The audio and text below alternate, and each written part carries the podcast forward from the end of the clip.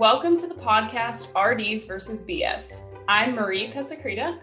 And I'm Emily Dankers. We are both registered dietitians, and we're here to bring you a podcast all about debunking myths and weeding through pseudoscience of popular supplements, diets, and wellness brands.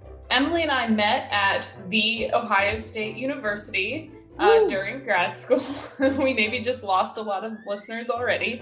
Maybe. But so Emily and I both have a background in sports nutrition. While we were at Ohio State, we both worked as grad assistant nutrition interns with the athletic department. And then we both went on to work for the Chicago Cubs at different minor league affiliates.